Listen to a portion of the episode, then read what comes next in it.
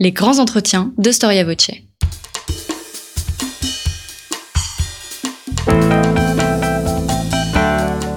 Une émission de la rédaction de Storia Voce.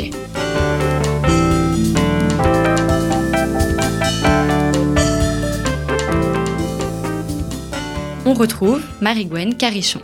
Chers auditeurs, bonjour et bienvenue sur Storia Voce pour une nouvelle édition de nos grands entretiens. En l'an 1932, le monument représentant Anne de Bretagne et son époux, monument qui symbolise l'union de la Bretagne à la France et qui se trouve à Rennes, est jugé comme dégradant par les indépendantistes bretons et attaqué à la bombe. Parmi les débats qui animent les Bretons, on trouve la question de l'identité régionale du Mont-Saint-Michel, de celle de la ville de Nantes, de la figure de Du Guesclin, traître ou héros, la question se pose encore, et bien d'autres questions. Mais ces disputes, ces controverses sont presque insignifiantes face à celles qui entourent la figure de la duchesse Anne, Anne de Bretagne. Avant tout reine de France ou duchesse de Bretagne? Mariée de force au roi de France, humiliée ou épouse consciente et libre de Charles VIII, puis de Louis XII, femme soumise et obligée ou homme de pouvoir en jupon? Née à Nantes en janvier 1477, Anne de Bretagne a eu une vie riche et passionnante, un parcours éprouvant, semé d'embûches, mais elle a témoigné d'une dignité, d'une force de caractère, et c'est d'ailleurs ce qu'on retrouve dans nombre des sculptures qui la représentent, et d'une volonté exemplaire. Et grâce à ses qualités, elle a su conjuguer avec art à la fois le gouvernement de sa patrie d'adoption, la France, et le dévouement pour celle qui l'a vu naître, la Bretagne. Nous recevons Claire Loer, normalienne et agrégée d'histoire qui vient de publier une biographie d'Anne de Bretagne, vous vous en doutez, aux éditions Fayard. Bonjour Claire Loer. Bonjour. Merci d'avoir répondu à notre invitation. Euh, je précise que vous êtes également collaboratrice d'Historia et du journal Valeurs Actuelles. Alors une première question, euh, vous, ouvrez un peu votre ouvrage en, euh, en vous questionnant sur l'identité bretonne d'Anne de Bretagne. Mais les parents d'Anne de Bretagne ne viennent pas uniquement euh, de Nantes, au contraire, donc François II et Marguerite de Foix ont des origines plus diverses. Alors qui, qui sont les parents d'Anne de Bretagne? Alors effectivement, euh, la petite Anne de Bretagne, si elle est née au château de Nantes en janvier 1477, a des origines familiales qui sont beaucoup plus lointaines que euh, la simple région de l'estuaire de la Loire, euh, qu'on rattache bien sûr à la Bretagne, puisque c'est la capitale politique des ducs de Bretagne. par son père, Anne se rattache davantage à l'île de France, au Val-de-Loire, puisque son père, qui est né à Clisson sur les marges de Bretagne, a été élevé en réalité dans le Val-de-Loire il connaît bien la cour des rois de France et c'est un homme qui est très attaché au Val-de-Loire, ce qui explique d'ailleurs en partie qu'il installera sa capitale, sa capitale euh, à Nantes, c'est-à-dire à, l'estuaire de ce fleuve euh, qu'il a vu grandir. Quant à la mère de Anne, Marguerite de Foix, alors elle, elle n'est pas bretonne du tout puisqu'elle est originaire des Pyrénées et que sa famille est une famille espagnole. En réalité, la grand-mère d'Anne, c'est Éléonore de Navarre, euh, donc elle a vraiment une parenté dans la péninsule ibérique, à tel point d'ailleurs qu'il y a cette anecdote très jolie qui veut qu'au moment de la naissance de la petite fille, sa grand-mère, Éléonore, fait envoyer, elle ne peut pas se déplacer, elle habite beaucoup trop loin, mais elle fait envoyer comme cadeau de naissance à la petite fille un oranger, un arbre, euh, qui va suivre Anne dans toutes ses pérégrinations et qui va lui survivre très longtemps, puisque l'oranger d'Anne de Bretagne était encore visible dans les serres du château de Versailles, donc du château des rois de France au début du XXe siècle. On peut dire donc qu'il y a un attachement véritable de euh, la duchesse au pays de sa mère, euh, puisque autour d'elle, il y aura toujours un très grand nombre de personnages d'origine espagnole.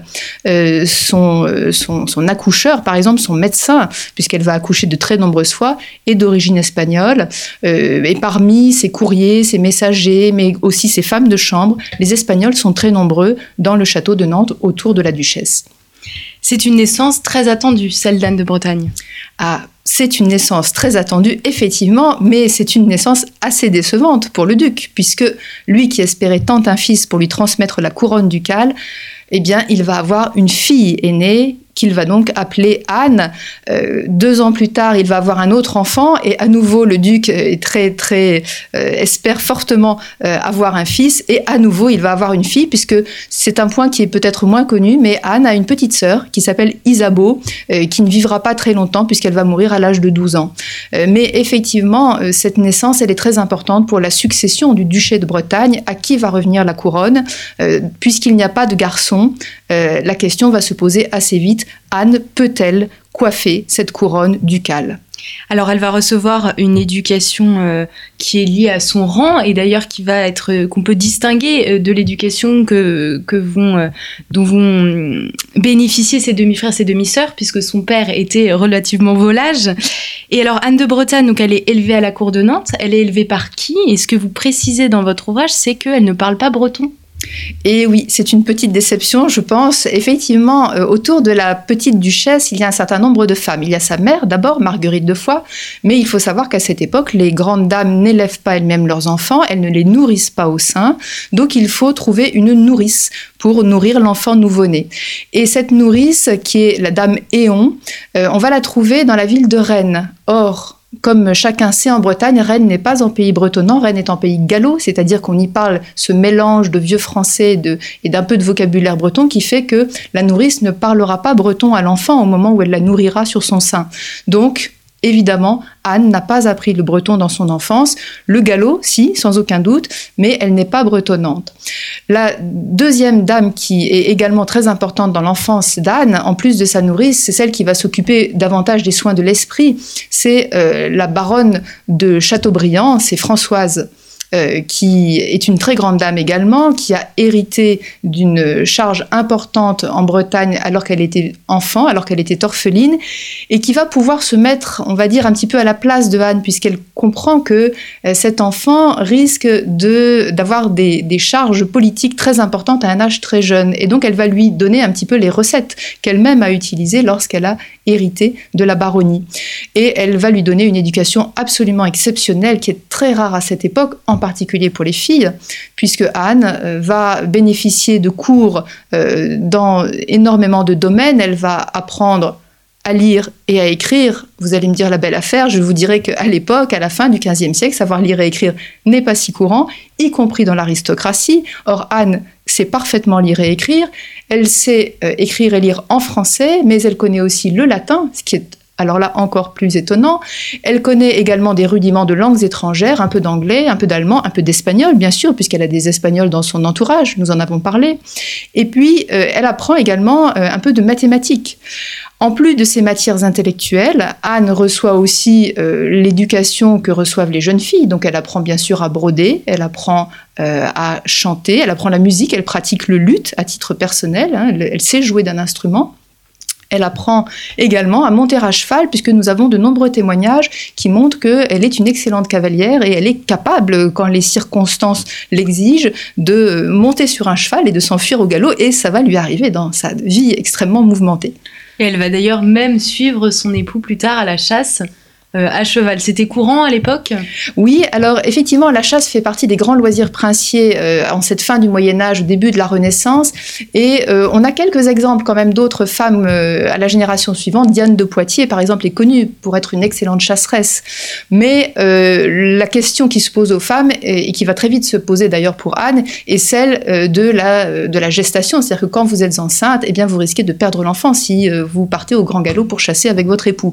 Cela va lui arriver effectivement, elle va faire une fausse couche à la suite d'une de ses grandes randonnées à cheval. Et progressivement, à mesure que le temps passe, euh, eh bien, elle finit par éviter de monter trop souvent à cheval, puisque la question principale qui va se poser dans sa vie, c'est celle de donner un héritier mâle au trône de France. Et ça va être une question terrible dans son existence. Donc on parle de, l'enfance d'Anne de Bretagne, on a l'impression que elle est un peu élevée comme une reine. Euh, on a parlé de la cour et c'est un vocabulaire qui normalement est attribué aux cours royales.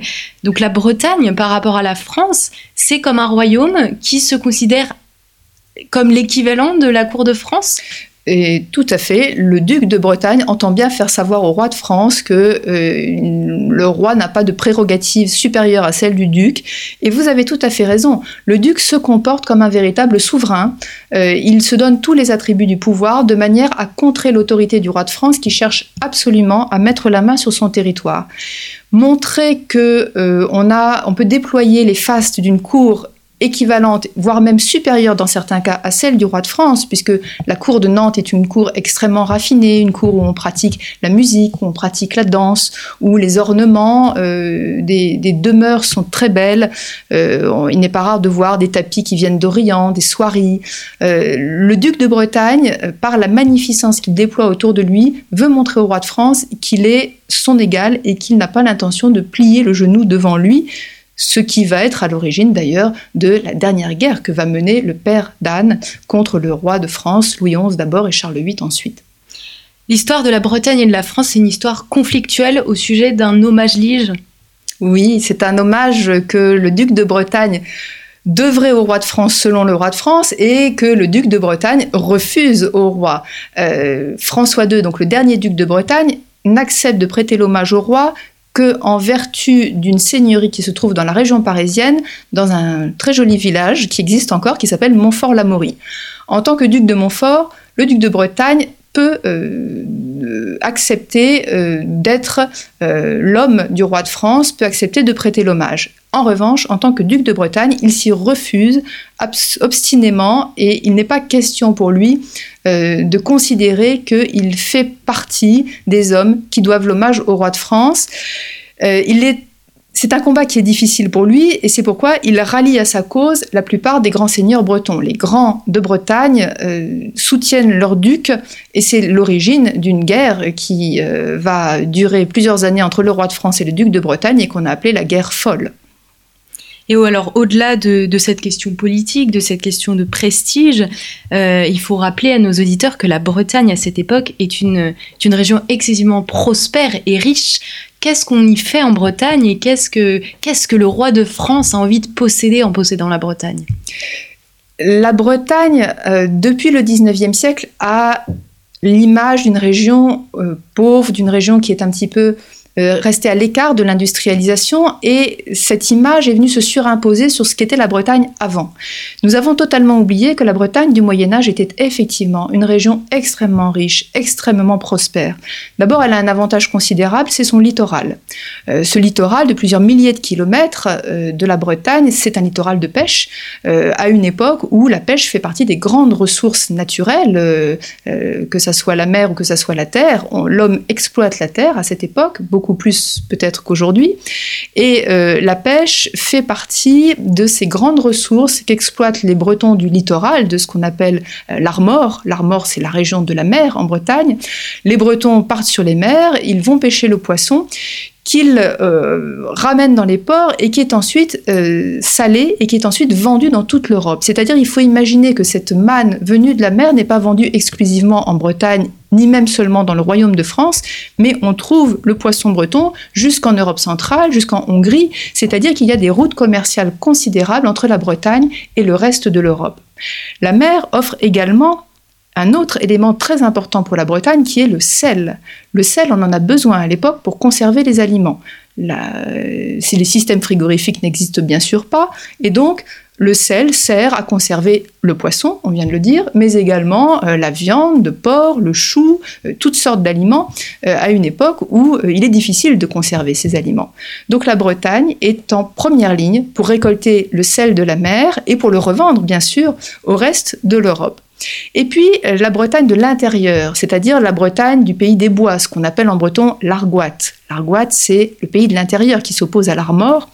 En Argoate, on exploite également une forêt qui est encore importante à cette époque euh, et le bois qui s'y trouve fait partie des richesses bretonnes au même titre que le gibier. Le gibier est très abondant.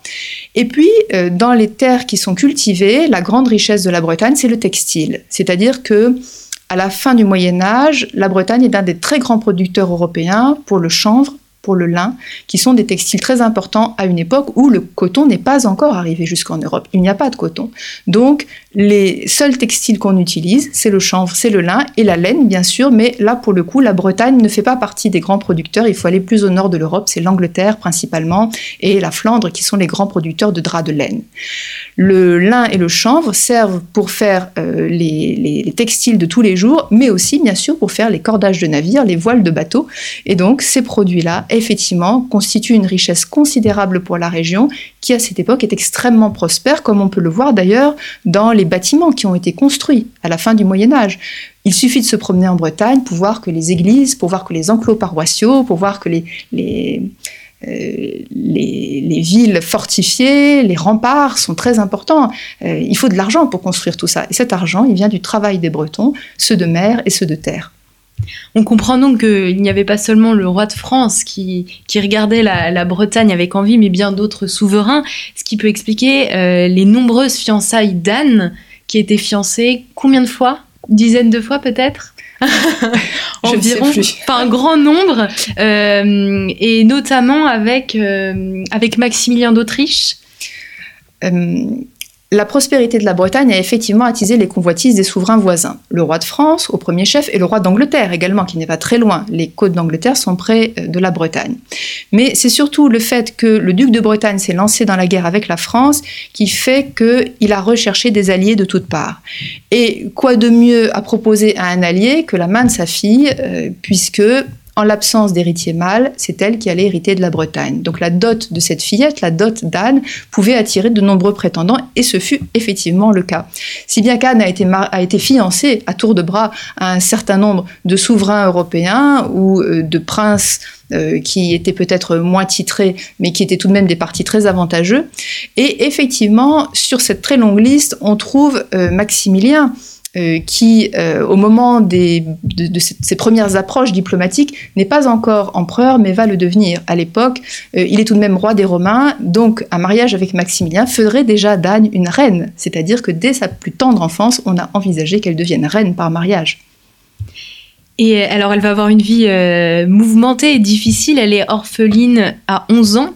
Et de fait, duchesse à 11 ans, comment les, États de Bretagne vont réagir, notamment par rapport au fait que ce soit une femme? C'est très compliqué pour Anne au moment où son père meurt, puisque, en théorie, par le traité de Guérande de 1365, les filles ne peuvent pas hériter de la couronne ducale. Donc, il va falloir pour elle euh, rallier à sa cause les grands de Bretagne, les grands seigneurs, euh, si elle veut véritablement pouvoir coiffer cette couronne. Son père a été prudent, puisqu'il n'avait pas de fils euh, né de son union légitime avec Marguerite de Foix, ce qui ne l'empêchait pas d'avoir d'autres fils euh, qui étaient eux des fils illégitimes, mais puisqu'il n'avait pas de fils qui pouvaient techniquement hériter de la couronne, il avait déjà préparé sa fille, on l'a vu par son éducation, à exercer ses plus hautes fonctions. Il avait également pris la précaution de rallier un certain nombre de seigneurs, de grands seigneurs bretons, en leur faisant promettre, après sa mort à lui, d'obéir à cet enfant et d'en faire une duchesse. Si bien que quand le père de Anne meurt alors qu'elle n'a que 11 ans, et sa mère est déjà morte d'ailleurs quand elle avait 7 ans, donc elle est véritablement orpheline euh, et en charge de sa petite sœur qui est toujours avec elle. Euh, quand Anne devient orpheline, elle demande à ses seigneurs bretons de renouveler leurs promesses et effectivement, un grand nombre d'entre eux acceptent de la suivre. Mais pas tous. Un certain nombre de seigneurs bretons, en revanche, rallient le camp du roi de France. Si bien que, assez rapidement, elle se trouve en situation, si elle veut garder cette couronne, de continuer la guerre contre la France que son père avait entreprise avant elle. Ce qui est une surprise totale pour l'ensemble de l'Europe. D'abord, le roi de France n'aurait jamais imaginé qu'une enfant de 11 ans oserait continuer à mener une guerre contre lui. Il imaginait au contraire que cette fillette orpheline, c'était la reddition organisée de la Bretagne et qu'il euh, allait mettre immédiatement la main sur le duché. Et pour le reste de l'Europe, ça voulait dire que eh bien, la Bretagne ne devenait pas française aussi facilement qu'on aurait pu le croire. la guerre continue et l'issue d'une guerre n'est jamais certaine et n'est jamais connue. Elle a 11 ans néanmoins, alors comment s'organise le gouvernement euh, qui, euh, qui prend vraiment les rênes du pouvoir euh, face à cette fillette qui néanmoins assiste à de nombreux conseils? Elle est là et elle donne son avis, mais c'est pas elle qui prend les décisions. Anne a reçu une très bonne éducation, c'est vrai, mais en même temps, c'est une enfant qu'on décrit comme extrêmement réfléchie, tout son entourage euh, s'accorde à dire que c'est une fillette qui est à la hauteur de l'enjeu, qui est à la hauteur de la tâche, elle a un caractère qui semble la désigner effectivement pour cette situation difficile, puisqu'elle montre une grande forme de sagesse malgré ses 11 ans, malgré son âge très jeune. Effectivement, elle est entourée d'abord d'un premier cercle, puisque au moment de sa mort, son père euh, a pris la précaution de nommer un certain nombre de conseillers auprès d'elle, en particulier le chancelier Montauban, qui lui a été très fidèle. Euh, et en cette période troublée où euh, les traîtrises sont très nombreuses, euh, le chancelier Montauban a montré qu'il n'avait pas de versatilité, donc c'était un personnage sur lequel, a priori, on pouvait s'appuyer. Et puis, autour de Anne se trouvent également d'autres personnages, en particulier Françoise de Dinan, la préceptrice des premiers jours d'Anne est toujours là auprès d'elle, elle devient sa tutrice d'une certaine manière, la personne sur laquelle Anne pense pouvoir se reposer. Malheureusement pour elle, elle va vite se rendre compte que euh, la fidélité à sa personne n'est pas aussi évidente puisque du côté de la cour de France, euh, on, euh, on, prend des contacts très importants avec de nombreux seigneurs bretons et on verse des sommes considérables pour acheter ces personnages. Anne découvre par exemple qu'il existe une liste des pensionnaires de Bretagne, c'est-à-dire une liste de personnages qui reçoivent une somme régulièrement de la part du roi de France pour euh, appuyer la politique de la France et pour euh, essayer de, euh, de faire en sorte que le roi de France obtienne le pouvoir en Bretagne. C'est évidemment une très grande déception pour Anne quand elle découvre par exemple que Françoise de Dinan est sur cette liste des grands pensionnaires de Bretagne. Néanmoins, le chancelier Montauban joue un rôle important pour elle, de même que Dunois d'ailleurs, qui est un personnage qui va jouer un rôle aussi dans sa jeune existence, puisque Dunois plus chevalier que conseiller euh, et quelqu'un sur qui elle peut se reposer pour ce qui est de sa sécurité, et ça c'est très important pour elle. Euh, et euh, grâce à ce petit cercle, elle va réussir tout de même à maintenir son pouvoir dans une situation qui devient de plus en plus précaire pour elle, puisque ses ennemis parviennent à mettre la main sur son château. Euh, Nantes euh, ne lui appartient plus à partir du moment où le château ducal euh, a été pris par ses ennemis et qu'elle est obligée de se réfugier dans la ville de Rennes, c'est-à-dire hors de la capitale politique de la région. Et c'est l'idée d'un mariage qui va arranger plus ou moins les relations entre la Bretagne et la France. Comment elle germe cette idée? L'idée du mariage de Anne est une idée ancienne puisque dès son enfance, sa dot le duché de Bretagne a intéressé un certain nombre de grands seigneurs et de souverains européens.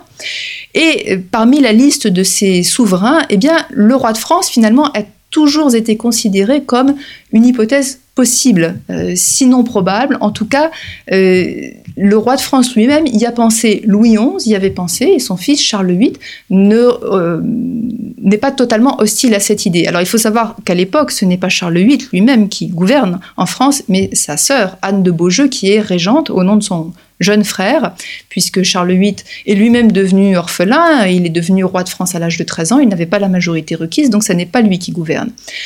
Mais il faut savoir que euh, Charles VIII euh, est déjà fiancé à cette époque à Marguerite d'Autriche. Donc le mariage breton n'est pas envisagé, on va dire, en première solution. C'est une hypothèse possible. parmi tout ce qu'on a envisagé en termes de fiançailles pour Anne, le roi de France fait partie des possibilités. Pour elle, ça n'est pas forcément la meilleure hypothèse au départ et euh, alors qu'elle est orpheline, alors qu'elle mène la guerre contre le roi de France, elle se dit dans un premier temps que le meilleur époux pour elle, c'est un époux qui ne serait pas trop proche de ses terres, c'est-à-dire un époux qui aurait un territoire suffisamment lointain pour ne pas trop se préoccuper du gouvernement de la Bretagne et pour la laisser libre, elle, de gérer ses terres, de gérer ses, seigneuries euh, en maîtresse de son territoire, ce qu'elle entend bien être. Et c'est ainsi que euh, les négociations avec Maximilien d'Autriche prennent effectivement un tour important jusqu'à mener à un mariage, mais un mariage très spécial, puisqu'il s'agit d'un mariage par procuration. Oui, donc elle a vraiment été mariée à Maximilien d'Autriche et pas seulement euh, fiancée. Dans sa petite enfance, il s'agissait de l'hypothèse de fiançailles, mais effectivement, euh, alors qu'elle est devenue orpheline, elle accepte l'idée du mariage avec Maximilien, Maximilien, donc à ce moment-là, euh, se trouve euh, sur ces terres, donc en Europe centrale, et figurez-vous que ce souverain n'a pas véritablement le temps de venir épouser sa petite fiancée. Donc il envoie un émissaire qui va le représenter, Wolfgang de Polam, qui arrive donc dans la ville de Rennes où Anne s'est réfugiée avec ses plus proches conseillers. Et on va procéder à Rennes à une cérémonie de mariage par procuration, puisque l'époux n'est pas présent. Seule l'épouse est là. Donc, il s'agit d'une cérémonie un peu étrange pour les Bretons, puisque c'est une cérémonie d'origine euh, germanique, où euh, la jeune fille, qui n'a donc que 14 ans, va s'étendre sur un lit en public, puisque cette cérémonie doit être publique, elle doit être vue de tous pour que le mariage soit valide. Anne s'étend sur un lit et euh, le représentant de Maximilien vient s'allonger à côté d'elle en dévêtant l'une de ses jambes, c'est-à-dire avec une jambe nue. Officiellement, symboliquement, un homme est entré dans le lit de la duchesse, c'est ce que vont dire les héros d'armes, et donc la duchesse est mariée puisqu'il y a eu un homme dans son lit. Cet homme, c'est le représentant de son époux, donc effectivement, Anne est mariée très officiellement à Maximilien, alors qu'en réalité, elle ne l'a jamais vu, et même, encore plus fort, elle ne le rencontrera jamais de sa vie. Anne et Maximilien, finalement, ne se verront jamais, alors qu'ils ont été mariés très officiellement jusqu'à ce qu'elle rencontre réellement euh, le futur roi de France et qu'elle se marie à Langeais. On va revenir un peu sur euh, cette question de Langeais, pourquoi Langeais, qui n'est ni en Bretagne euh, ni près de la cour de France, et qui donc finit par être organisé. Et à ce moment-là, Charles VIII a 21 ans et la duchesse a 14 ans. Anne a 14 ans au moment où elle se marie avec le roi de France Charles VIII, qui est déjà roi depuis un certain temps, puisqu'il est devenu roi à l'âge de 13 ans et qu'il en a 21 au moment du mariage. Euh, donc cette hypothèse qui avait été envisagée par un certain nombre de conseillers, à la fois du côté français et du côté breton, est finalement euh, réalisée. Et effectivement, le mariage a lieu à Langeais, euh, qui est une forteresse tout à fait secondaire en France. C'est un choix qui peut paraître curieux au premier abord. Mais euh, il faut bien voir que d'une part, il n'est pas question pour le roi de venir épouser la duchesse sur ses terres, puisque nous avons bien compris qu'il y a une question de prestige et d'autorité entre ces deux personnages. Donc, on va demander à la duchesse de faire une partie du chemin. Et pour que les deux parties soient d'accord, finalement, chacun des deux va faire la moitié du chemin, en quelque sorte. C'est ainsi qu'on trouve la forteresse de Langeais comme endroit pour célébrer le mariage. Langeais présente aussi d'autres avantages, c'est que c'est une euh, forteresse qui est bien gardée. Or, à partir du moment où le mariage est décidé entre le roi et la petite duchesse, on a très peur que euh, la duchesse se fasse enlever. Le kidnapping des jeunes filles est quelque chose de très courant à cette époque, surtout quand elles ont une dot très importante. Or, Anne va devoir sortir de la ville de Rennes et aller à la rencontre du roi. Cette route est dangereuse, il lui faut une bonne escorte, et il faut arriver dans un endroit qui est sûr, de manière à ce que ce mariage puisse effectivement être signé d'abord avec un contrat et des notaires qui sont présents, mais également consommer, puisque c'est la consommation charnelle du mariage qui vaut tous les actes euh, signés et qui fait que effectivement les deux époux seront entrés dans une logique irréversible, c'est-à-dire qu'on ne peut plus revenir en arrière. Là, on est dans un vrai mariage, contrairement avec Maximilien. Et si Maximilien s'était déplacé pour consommer son mariage, il aurait gardé sa jeune épouse, mais euh, il a pensé qu'il n'en avait pas le temps. Donc, effectivement, c'est Charles VIII, finalement, on peut dire, qui, euh, euh, qui remporte cette partie diplomatique en épousant la duchesse et en mettant la main, effectivement, d'une certaine manière, sur le duché. Anne, elle est contrainte ou elle accepte, pour des raisons diplomatiques ou des raisons politiques, ce mariage avec Charles VIII il me semble que si Anne avait été contrainte, euh, elle se serait ralliée à ce mariage beaucoup plus tôt. Elle a quand même mené la guerre pendant plus de trois ans, ce qui est tout à fait étonnant. Euh, elle a pris des risques pendant cette période de guerre. Et c'est véritablement par la négociation diplomatique que le mariage français est apparu finalement comme une solution acceptable pour celle qui avait promis à son père de ne pas assujettir la Bretagne à la France. Par le mariage, Anne apportait à ces sujets d'abord la paix, et ça, c'était quelque chose de très important, puisqu'il faut savoir que depuis que cette guerre avait commencé avec la France, toute la région des marges de Bretagne, c'est-à-dire la frontière entre la France et la Bretagne, était sans cesse sillonnée par les armées, et les armées de l'époque, ce sont des bandes de soudards euh, qui euh, brûlent les villages, qui euh, pillent les réserves, qui assassinent les habitants, et il y avait véritablement une impossibilité dans certains villages désormais de vivre, c'est-à-dire que des villages entiers s'étaient vidés du fait de cette guerre. Le mariage apportait la paix, et ça c'était déjà quelque chose de très important pour la duchesse. Et puis, euh, quand on épouse un roi, quand même, on devient reine. Et là, on ne peut pas dire qu'il s'agit d'une humiliation. Devenir reine, c'est quelque chose de tout à fait euh, unique, sauf dans le cas de Anne, qui va l'être deux fois, c'est vrai. Mais euh, on ne lui apporte pas un mariage au rabais, si j'ose dire. Euh, c'est une jeune fille qu'un roi déjà fait épouse. Ça n'est pas un prince qu'elle épouse. Ça n'est pas un homme qui peut-être un jour aura la couronne. C'est quelqu'un qui a déjà la couronne de France et qui l'a choisi pour devenir sa reine. Donc, je ne vois pas trace d'humiliation dans ce mariage. Je pense au contraire que euh, Anne a fait un choix réfléchi, choix qui d'ailleurs est validé par un contrat, puisqu'au moment du mariage, le contrat qui a été signé entre les deux époux est extrêmement important, puisque il indique les clauses de dévolution de la Bretagne en cas de décès de l'un ou l'autre des deux époux. Et ensuite, donc, elle arrive à la cour de France. Et ce qui est intéressant, et c'est ce que vous nous expliquez dans votre dans la biographie que vous avez écrite, c'est qu'elle va garder la coiffe bretonne pour. Elle va à la fois adopter la mode à la française avec les, les robes à la française que porte la cour, et en même temps garder la coiffe bretonne euh, au milieu de toutes ces dames qui elles portent euh, le, la coiffe de, l'époque, qui est plus plus euh, plus classique. Elle veut témoigner à la cour de France qu'elle est toujours duchesse ou est-ce qu'on peut dire duc de Bretagne? Pour Anne, il est très important, une fois qu'elle est devenue reine, de bien faire comprendre euh, à son époux, à la cour de France, mais aussi à tous les souverains européens, attention, elle est devenue un personnage d'envergure internationale, un personnage public, de faire comprendre que ce mariage euh, ne fait pas disparaître ce qu'elle était auparavant. Elle était duchesse de Bretagne et elle entend le rester.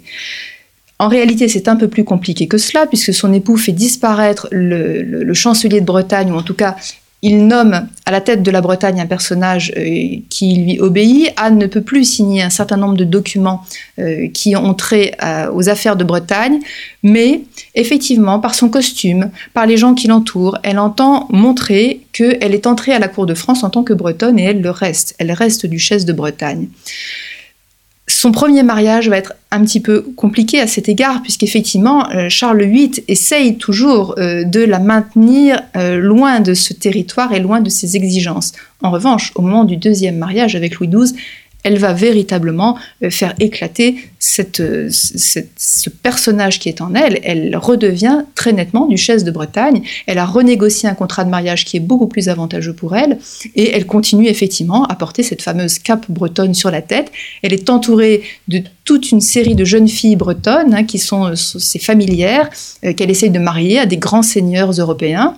elle, a une politique de mariage qui est très active pour placer les familles bretonnes, y compris dans les familles euh, royales européennes. Et puis elle a aussi à ses côtés la fameuse garde des 100 bretons, c'est-à-dire 100 jeunes hommes qui euh, sont habillés à ses couleurs et qui l'accompagnent, en particulier quand elle sort du château d'Amboise, qu'elle va dans la ville hein, qui se trouve au pied du château et qui sont toujours à ses côtés son premier époux euh, meurt et c'est ce que vous nous dites en, expliquant qu'elle va se marier avec Louis XII. Elle a eu le temps en fait de réfléchir au mariage le plus avantageux pour elle et la Bretagne.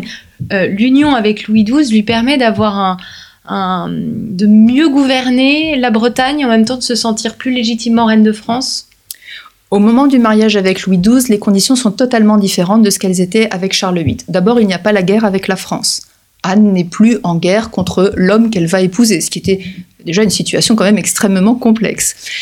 En plus, il faut savoir que Louis XII connaît bien Anne, puisqu'il l'a connue lorsqu'elle était enfant, et contrairement à Charles VIII, il connaît parfaitement l'éducation qu'elle a reçue. Il sait que c'est une femme de tête, il sait que c'est une femme qui est capable de gouverner un territoire, et il a une très grande confiance en elle, en ses capacités, mais aussi en sa loyauté. Ça fait déjà de nombreuses années qu'elle est devenue reine de France, elle a montré qu'elle était euh, un personnage euh, de grand charisme, que les Français, les sujets de France reconnaissent comme leur reine.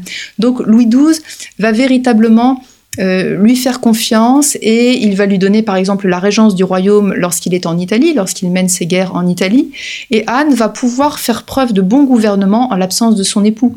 Euh, c'est une femme qui est très intéressée par les questions administratives, euh, qui a reçu l'éducation nécessaire au gouvernement du royaume et donc elle va véritablement mettre en application les bonnes leçons qu'elle a reçues. Et puis, au moment de son deuxième mariage, effectivement, elle reprend les rênes du duché de Bretagne. C'est à nouveau elle qui va d'abord renommer le chancelier Montauban comme chancelier de Bretagne, c'est-à-dire un fidèle d'entre les fidèles, et qui va euh, effectivement s'intéresser aux affaires de Bretagne. Elle fait construire des navires, elle fait euh, lever des impôts, ou au contraire, quelquefois, elle exempte les sujets d'impôts parce qu'elle se rend compte, c'est une, une fine politique, Anne, elle se rend compte que quand euh, les années de récolte sont mauvaises, il ne faut pas accabler les sujets avec des impôts, donc quelquefois, il faut savoir attendre pour faire prospérer son territoire. Et elle va également, à la fin de sa vie, mener un grand voyage en Bretagne où elle retourne en 1505 pour faire le grand pèlerinage de Bretagne. C'est un homme de pouvoir, Anne de Bretagne, on peut le dire. On peut dire qu'Anne de Bretagne est un homme de pouvoir, tout à fait. Euh, ce pouvoir se manifeste à deux moments véritablement dans son existence. D'abord au moment où elle devient orpheline, entre 11 ans et 14 ans, donc à un âge très jeune, et puis au moment du deuxième règne, au moment euh, de son mariage avec Louis XII, effectivement, non seulement elle devient, euh, elle reste souverain de Bretagne, mais en plus elle devient régente du royaume de France tout se passe très bien avec Louis XII. Chacun gouverne son royaume, ou plutôt il gouverne à deux, deux royaumes. Mais euh, Anne pense à la suite. Comment ils envisagent euh, cette, euh, cette union de la France et de la Bretagne? Pour Anne, il n'est pas question d'une union de la France et de la Bretagne, puisqu'elle a négocié par son mariage, au moment du mariage et par contrat, le fait que la Bretagne doit revenir au deuxième de leurs enfants. Un fils de préférence, bien sûr, mais s'il s'agit d'une fille, pourquoi pas une fille?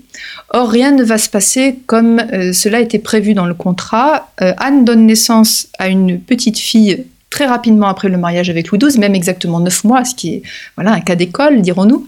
Euh, c'est euh, la petite princesse Claude qui deviendra ensuite la reine Claude, Claude de France. Euh, et puis ensuite, comme pendant son premier mariage, elle va accoucher à de nombreuses reprises, mais elle va perdre beaucoup, beaucoup d'enfants. entre les fausses couches et les enfants morts à la naissance ou les enfants morts en bas âge, la vie d'Anne en tant que mère est quand même une vie extrêmement rude, extrêmement difficile, puisque sur ces quatre 14 accouchements, euh, seuls deux enfants seront survivants et uniquement deux enfants du deuxième mariage. Elle va euh, accoucher euh, trois ans avant sa mort d'une deuxième fille qui vivra également, qui s'appelle Renée, mais qu'elle ne verra pas grandir puisque Renée n'a que trois ans lorsque Anne disparaît. Donc, assez progressivement, la Bretagne va être considérée comme la dot de Claude, de la fille aînée du roi et de la reine. Or, Claude elle est Claude de France avant d'être Claude de Bretagne. Euh, la princesse Claude n'est jamais allée en Bretagne. Et curieusement, sa mère ne l'a pas intéressée à la question bretonne. C'est assez étonnant quand on sait dans quel état d'esprit elle-même a été euh, élevée. On peut se demander pourquoi elle n'a pas euh, expliqué à sa fille, Claude, qu'il allait falloir défendre la Bretagne. Peut-être avait-elle dans l'idée qu'elle aurait un fils et que c'est à ce fils qu'il faudrait donner cette mission. En tout cas, les choses sont ainsi. Euh, Claude n'a pas voulu défendre la Bretagne euh, alors qu'elle en a hérité. Euh, c'est son héritage et ça devient de fait sa dot quand elle épouse, après la mort de sa mère, le futur roi François Ier. Est-ce qu'à la mort d'Anne de Bretagne, on peut dire que c'est la fin de l'indépendance de la Bretagne? Au moment de la mort de Anne, les choses sont encore un peu indistinctes, c'est-à-dire qu'il y a encore une possibilité d'évolution. En effet, Louis XII n'a pas voulu marier sa fille au futur François Ier du vivant de Anne puisque Anne y était opposée. Il a attendu. Anne meurt en janvier 1514 et c'est seulement au mois de mai que Claude est marié avec François. quatre mois après, euh, quatre quand mois très rapproché. Euh. Après la mort de Anne, mais pas avant sa mort parce qu'elle ne le voulait pas. C'est d'ailleurs une noce tout à fait étonnante puisque toute la noce est en noir. Le roi exige que les mariés et l'ensemble des invités soient habillés en noir en deuil de la reine qui est morte quatre mois plus tôt. À ce moment-là, euh, François d'Angoulême n'est pas encore François Ier, c'est toujours Louis XII qui est roi. Louis XII espère encore avoir un fils. Il va se remarier très vite pour avoir un fils, mais il va aussi mourir très vite. Il meurt en 1515 et François Ier devient roi. Il a épousé Claude, dont la dot est constituée de la Bretagne. En tout cas en théorie, parce qu'il y a tout de même cette petite Renée qui a trois ans et qui est vivante et qui est bien le deuxième enfant du couple royal. Donc en théorie, on pourrait penser que c'est Renée qui doit hériter de la Bretagne. Mais elle est trop petite, elle ne peut rien dire. Euh, le roi François Ier a désormais tout pouvoir. Donc, il va euh, convaincre progressivement sa femme de lui céder cette Bretagne, ce que Claude va faire. Effectivement, elle meurt jeune, elle meurt à l'âge de 25 ans, et sur son lit de mort, elle réitère sa promesse à son époux de lui donner la Bretagne qui lui appartient. Et c'est ainsi que François Ier devient possessionné de la Bretagne, euh, mais François Ier est un souverain extrêmement prudent. Il décide de ne pas heurter les Bretons de front, donc il se contente dans un premier temps de nommer un chancelier qui va être quelqu'un qui va faire un petit peu euh, le, euh, le pont entre... Oui, qui va être un intermédiaire, on va dire, entre la couronne de France et les États de Bretagne, puisque la Bretagne est gouvernée par les États à cette époque. Et puis, euh, quand un fils va lui naître, euh, qui s'appelle François également, François Ier va proposer à ce moment-là aux États de Bretagne de euh, faire tomber la couronne ducale, non pas sur sa tête à lui, roi de France, mais sur la tête de son fils, qui sera peut-être un jour roi de France. De cette manière, on recule encore le moment où la Bretagne risque d'être rattachée à la France. Et à ce moment-là, les États se posent la question, quelle est la réponse qu'il faut apporter à la proposition du roi euh, il se trouve qu'on est en paix depuis le premier mariage de Anne, donc ça fait un certain temps hein, que la Bretagne n'a pas connu la guerre, que la prospérité est revenue, que les ports fonctionnent. Le port de Nantes est devenu un port encore plus important qu'auparavant avec la découverte de l'Amérique. Donc euh, la prospérité est présente et on se dit que si on refuse la proposition du roi, on risque d'avoir à nouveau la guerre dans le duché. Et ça, personne n'en a envie. Si bien qu'on accepte cette euh, couronne qu'on va, euh, qui va tomber sur la tête du fils aîné du roi sans pour autant être une annexion pure et simple de euh, la Bretagne à la France, jusqu'à ce que euh, ce fils aîné meure et que son frère cadet, Henri II, hérite à son tour de la Bretagne et devienne roi de France également moment où il supprimera purement et simplement de sa titulature le titre de duc de Bretagne.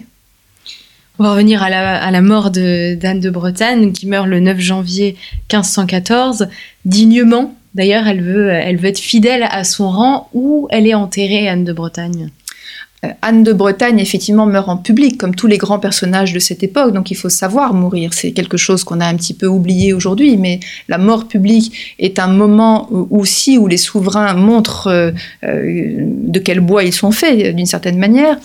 Et Anne aurait voulu être enterrée en Bretagne. Euh, seulement son époux, Louis XII, le roi de France, euh, qui est toujours vivant, hein, qui est veuf désormais, euh, ne l'entend pas du tout de cette oreille. Elle est reine de France, donc son corps doit gagner la basilique de Saint-Denis, au nord de Paris.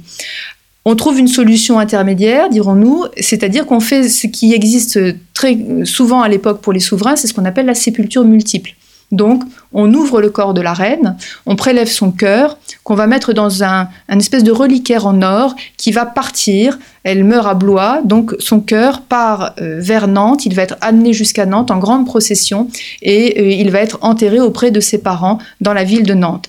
Pendant ce temps, son corps qui a été embaumé euh, prend la route également, mais vers le nord, et il sera enterré, lui, à Saint-Denis donc, il y a deux endroits finalement où on peut retrouver la reine Anne. Donc, il y a deux endroits de dévotion. Il y en a un en France et il y en a un en Bretagne, ce qui est tout à fait conforme finalement à la vie qu'a eue Anne, à la fois duchesse de Bretagne et reine de France. Et ce qui est intéressant au sujet d'Anne de, Bretagne, c'est que autant Catherine de Médicis a le nom entaché des massacres de la Saint-Barthélemy, Aliénor d'Aquitaine a quand même une réputation un peu variable. Et Anne de Bretagne, on a l'impression qu'elle est considérée comme quelqu'un de digne, de pieux, que ce soit en France ou en Bretagne. Depuis en fait sa mort, euh, les gens l'admirent et la respectent effectivement, euh, les, comparaisons que vous faites sont justes. Euh, Aliénor, par exemple, est une reine qui avait reçu une éducation comparable à celle de Anne, c'est-à-dire une éducation exceptionnelle. Mais effectivement, la réputation d'Aliénor euh, n'était pas très très bonne du fait de ses relations avec ses, ses deux époux, d'abord le roi de France, ensuite le roi d'Angleterre. Anne, en revanche, a gardé, a conservé une bonne réputation euh, elle est l'ancêtre de nombreux rois de France, euh, puisque euh, elle était la mère de Claude, donc elle a été la grand-mère de tous les enfants qui sont nés de Claude, et parmi eux il y a eu des rois. et c'est une femme dont la réputation est plutôt attachée à ses croyances religieuses, mais également à son administration, administration de son duché, régence du royaume. Il n'y a pas de scandale autour de la vie de Anne. c'est une femme aimante et loyale, même si lors de son premier mariage, on a essayé de l'accuser, euh, Anne de Beaujeu en particulier a essayé de faire croire qu'il existait un complot breton à la cour de France, en réalité, on n'en a jamais trouvé trace. Donc c'est une femme qui, semble-t-il, une fois qu'elle avait épousé le roi de France, avait vraiment choisi d'être loyale à son époux, d'abord Charles VIII, ensuite Louis XII, et qui a œuvré pour euh, le bien, pour euh, la prospérité du royaume de France, tout autant que de son duché de Bretagne. Qui sont les grands historiens ou les historiens qui se sont intéressés à Anne de Bretagne depuis, euh, le XVIe siècle, depuis le XVe siècle? Euh, c'est un personnage dont on a parlé effectivement dans la littérature euh, à cause du rattachement de la Bretagne à la France.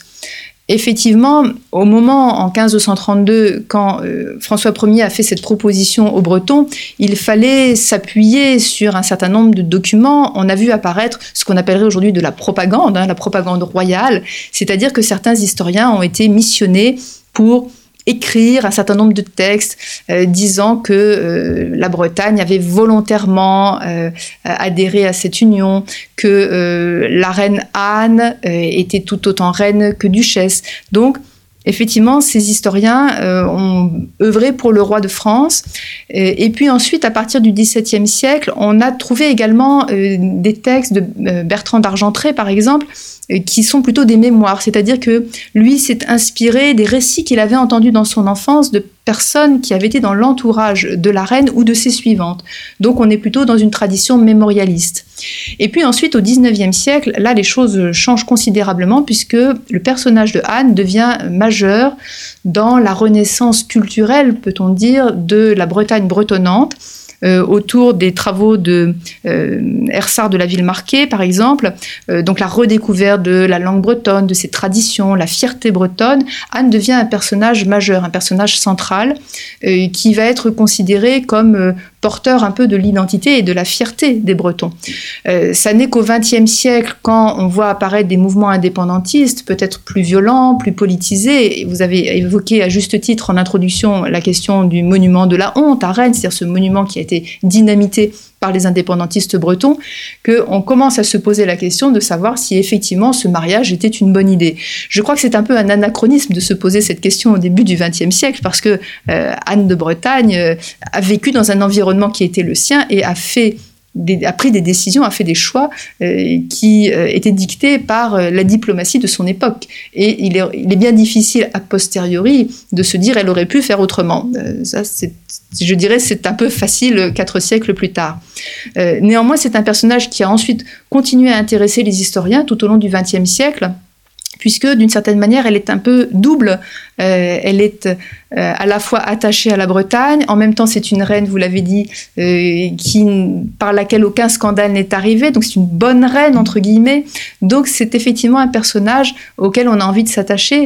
Euh, et elle devient d'ailleurs un étendard de la région, je dirais même un étendard quasiment publicitaire à partir de la, de, des années 1950. Après la Deuxième Guerre mondiale, on la retrouve sur quantité de, de produits bretons, des bonbons, des, vêtements des petites poupées. On vendait beaucoup de petites poupées dans les années 60.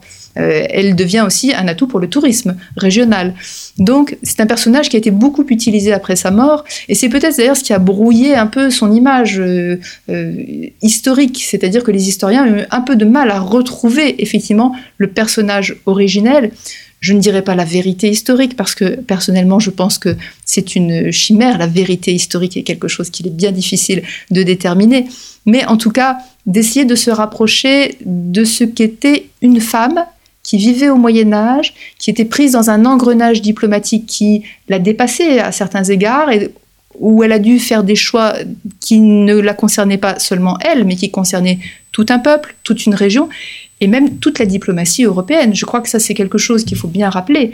C'est que les décisions qui ont été prises par Anne au cours de sa vie ont eu une influence, ont eu un impact sur l'ensemble de la politique européenne. Le mariage avec Maximilien, par exemple, était un coup formidable porté au roi de France, qui ne s'attendait pas du tout à ce que euh, ces deux ennemis, à l'Est et à l'Ouest, puissent s'allier contre lui, le prenant en tenaille. C'est pour ça aussi que le roi a voulu absolument mettre fin à ce mariage en se proposant finalement lui-même auprès de la duchesse.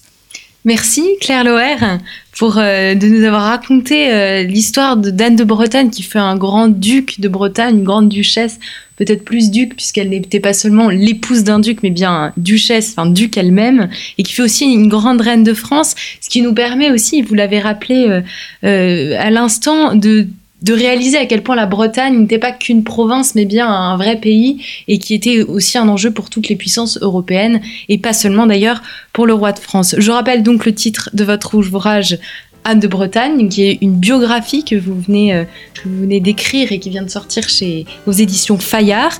Merci à vous, chers auditeurs, pour votre écoute et votre fidélité euh, à Storia Voce, et bien entendu à très bientôt pour une nouvelle édition de nos grands entretiens.